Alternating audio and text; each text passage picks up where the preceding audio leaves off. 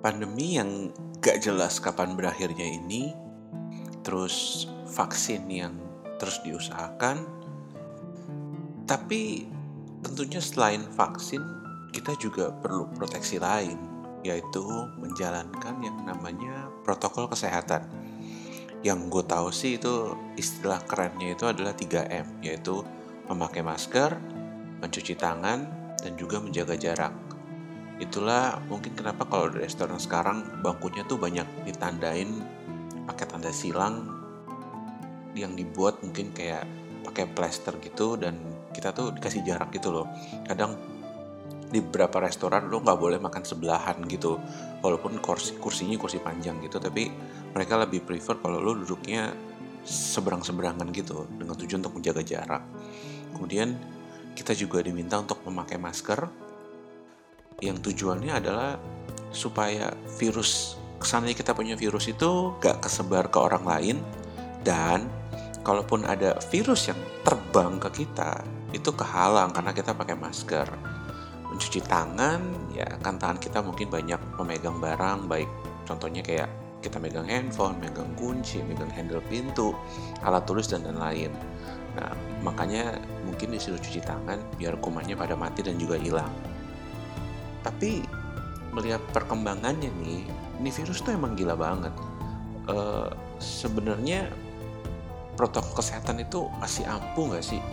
Gue pun bertanya-tanya gimana nggak? Mesti gini yang sebelumnya tuh virus katanya lewat droplets atau kayak cairan manusia gitu yang bisa nempel di barang atau tubuh kita sekarang dibilangnya tuh airborne yang artinya itu penyebaran virus itu bisa lewat udara jadi bisa aja lo lagi naik motor, ya tuh virus terbang nempel di mana pun di bagian tubuh lo atau di motor lo atau di tangan lo.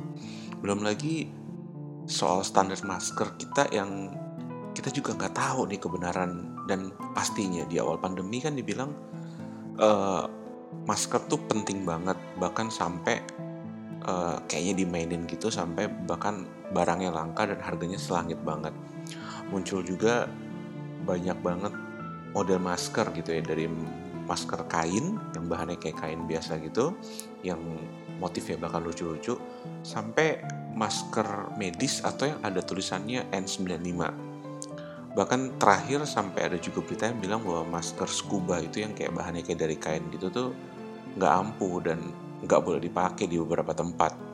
Yang artinya kalau lo pakai masker itu di tempat umum atau lo naik motor pakai masker itu ya percuma aja pakai tuh masker sama aja bohong. Virusnya tetap bisa masuk lewat sela-sela yang ada di kain itu. Sedangkan ya, kalau gue lihat sih masker yang 95 tuh lumayan nih harganya. Kayaknya satuannya tuh bahkan bisa di atas 5000 bisa 9000 bisa 10000 per piece-nya. Lumayan kalau tiap hari lo ke kantor sekali pakai buang seminggu udah berapa dikali sebulan lumayan juga tuh pengeluaran mencuci tangan tentunya adalah budaya yang baik banget. Tapi yang dicuci kan tangan doang ya. Lah kalau virusnya nempel di celana lo, di tas kerja lo, atau mungkin di sepatu gimana?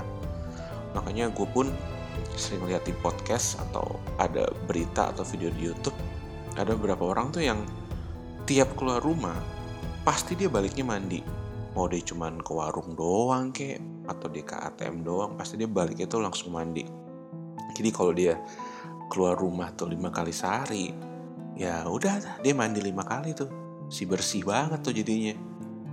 Tapi selain 3M itu yang tadi gue sebutin di atas kan disarankan juga untuk olahraga teratur atau kita minum suplemen, minum multivitamin atau bisa dibilang kita tuh harus menjaga gizi kita supaya kita tuh punya daya tahan tubuh atau kayak istilahnya prajurit yang bersiaga untuk menghadapi kalau ada virus yang masuk ke badan kita. Tapi lucunya juga ya, gue lihat banyak juga kok artis-artis yang kayaknya sehat, olahraga teratur, badannya bagus, dan tentunya makanannya bergizi. Tetap aja kena gitu loh. Tetap aja dia bikin statement di sosial media dia bahwa, oh ya ini gue positif COVID-19. Makin bingung dong kita semua. Jadi sebenarnya kita harus gimana gitu loh. Ditambah lagi muncul juga di berita bahwa covid itu variannya itu banyak loh. Nggak nggak nggak cuman satu doang gitu loh. Jadi ada yang bisa bikin lo sesak napas lah ada yang bikin lo demam lah ada yang simptomnya itu lo nggak bisa nyium bau lah. Bahkan yang lebih serem lagi itu yang tanpa gejala. Bayangin aja lo ketemu orang tanpa gejala atau lo ketularan saat kondisi badan lo lemah.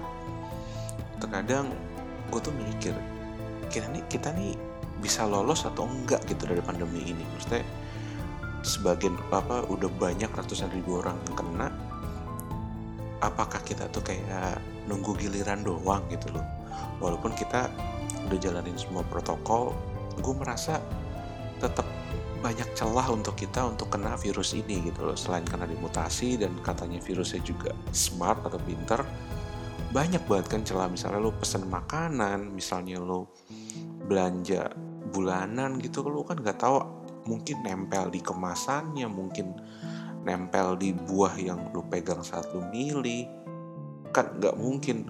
Cuci tangan pegang buah masukin kantong cuci tangan lagi. Mesti waduh itu ribet banget kan. Ya gue sih berharap kita semua bisa sehat selalu dan ya kita bisa kuat lah ngadepin covid-19 ini